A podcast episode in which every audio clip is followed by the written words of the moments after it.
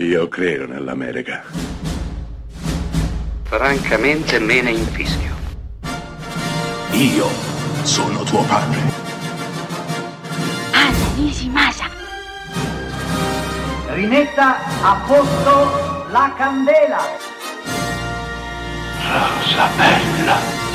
Qui a Close Up, settimana dedicata ai supereroi, oggi in maniera particolare dedicata a pellicole italiane che si sono occupate di questo spinoso argomento, non si poteva non parlare di Lo chiamavano Gigrobò di Gabriele Mainetti, con protagonisti Claudio Santamaria, Ilenia Pastorelli e uno straordinario, Luca Marinelli, nel ruolo dello zingaro. Santa Maria è un poco di buono, che per nascondersi dalla polizia finisce ad entrare in contatto con dei bidoni radioattivi finiti nel Tevere il nostro, dopo una notte terribile, si risveglierà la mattina dopo cambiato. Infatti è entrato in possesso di una super forza che lo rende praticamente invincibile. Il film diventa a questo punto un lungo processo di accettazione, perché Santa Maria non ne vuole sapere di fare qualcosa per gli altri, di essere un simbolo, di avere grandi responsabilità derivanti da grandi poteri,